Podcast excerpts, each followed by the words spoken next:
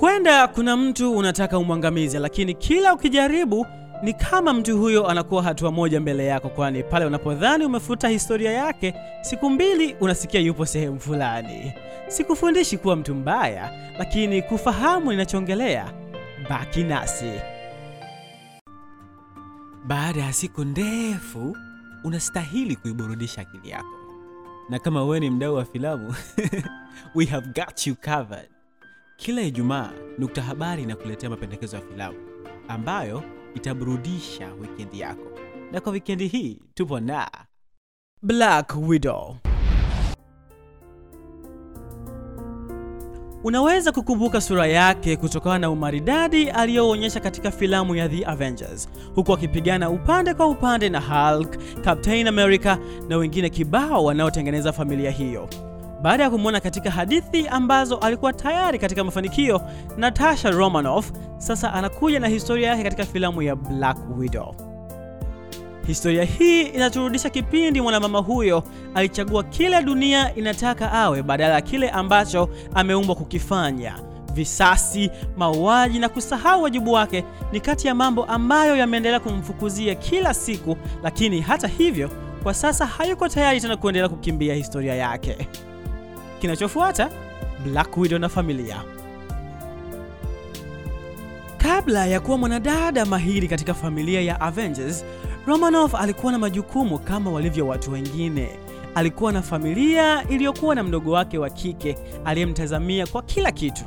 Ulinzi, mfano wa kimaisha na tumaini ni kati ya vitu ambavyo Romanoff alishindwa kuvionyesha kwa mdogo wake Yelena Belova.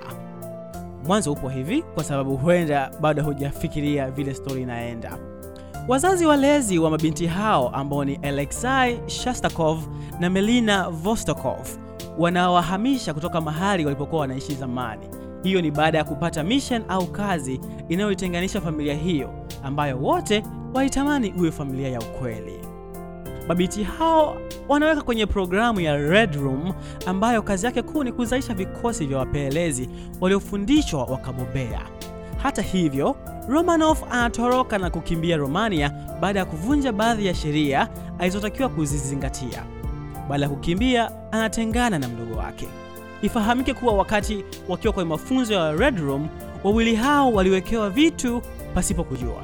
Vitu hivyo vinamwezesha mkuu wa programu hiyo ya Red Room, kuwaendesha bila hata ufahamu wao. Ni kama unasema uh, umepanga kufanya kitu hiki lakini moja kwa moja tu unajikuta umefanya kitu kingine bila hata wewe kujifahamu. Ndicho kitu ambacho Dreykov alifanya kwa wanawake wote waliopitia programu ya Red Room iliyozalisha wanawake wapelelezi waliojulikana kama Black Widows. Baki nasi kwani nitaenda kujadili sakata la Belova na Romanov kujikwamua kutoka kwa Dreykov. Mambo vipi msikilizaji? Huenda hupati habari zilizo na uchambuzi wa kina zinazoweza kukusaidia kufanya maamuzi, ziwe za biashara, teknolojia, habari mtambuka na utalii. Nukta Habari ipuhusu na kugusa maisha yako moja kwa moja. Tembelea www.nukta.co.tz kila siku kuikata kiu yako ya habari. Pia usiache kutufuatilia katika mitandao ya kijamii kupitia Nukta Tanzania Facebook, Telegram na Twitter na Nukta TZ kwa mtandao wa Instagram.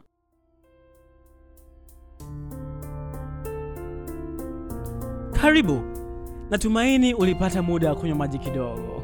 Sasa tunaweza kuendelea na tunaendelea na mwanzo wa njia panda ya familia. Wakati Romanov akiendelea na maisha yake, mdogo wake Belova aliendelea kufanyia kazi Red Room, naye anajikuta ameingia kwenye mkenge baada ya kumuua mmoja wa mablack widow, ambapo anagundua kitu kinachoitwa red dust, yaani unaweza kusema ni vumbi ambalo lina uwezo wa kuondoa uwezo wa Dreykov kukuendesha. Kwa mahaba na dada yake, Belova anaituma vumbi hilo kwa dada yake akiwa na matumaini ya kuwa Romanov atakuja kumwokoa. Belova anasubiri, anasubiri, jua linachomoza, jua linazama, lakini Romanov hatokei.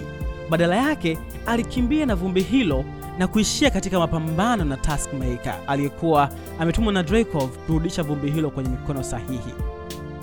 Kupitia maelezo hayo ni wazi umegundua kuwa mabinti hawa wawili wanatafutwa na kundi ambalo wameliumiza. Romanov ambaye amejaribu kumuua Dreykov na mwanaye na Belova ambaye ameua mmoja wa ma Black Widows. Fari iliyojaa usaliti, kumbukumbu zinazoumiza na uhalisia usioweza kupingika ni sehemu ya visa utakavyokutana navyo kwenye filamu hii ya Black Widow. Visasi, kujimwambafai na kutaka kuonyesha dunia ya kuwa watu wote wapo kwenye mikono ya mtu mmoja ni sehemu ndogo sana ya Black Widow. Shuhudia mkono wa mauaji ulivyojipambanua, shabaha za mishale ya kuteketeza zilivyolengwa, huku mapanga na visu vikiwa silaha dhidi ya wanadamu na siyo mboga tena. Unaweza kuitazama filamu hii kupitia kumbi za kuangalizia filamu kwa gharama ya hadi shilingi elfu kumi tu ili kujua hasma ya dada na mdogo wake walivyojaribu kuukimbia msumeno wa mamlaka. Ulikuwa nami Rogers George kama msimulizi wako, Gift Mijoe kama mwandaaji, na yote haya yasingekufikia bila Daniel Samson ambaye amehariri simulizi hii. Hadi wakati mwingine, lakini lo, mtumie basi hata mwenzako asikilize.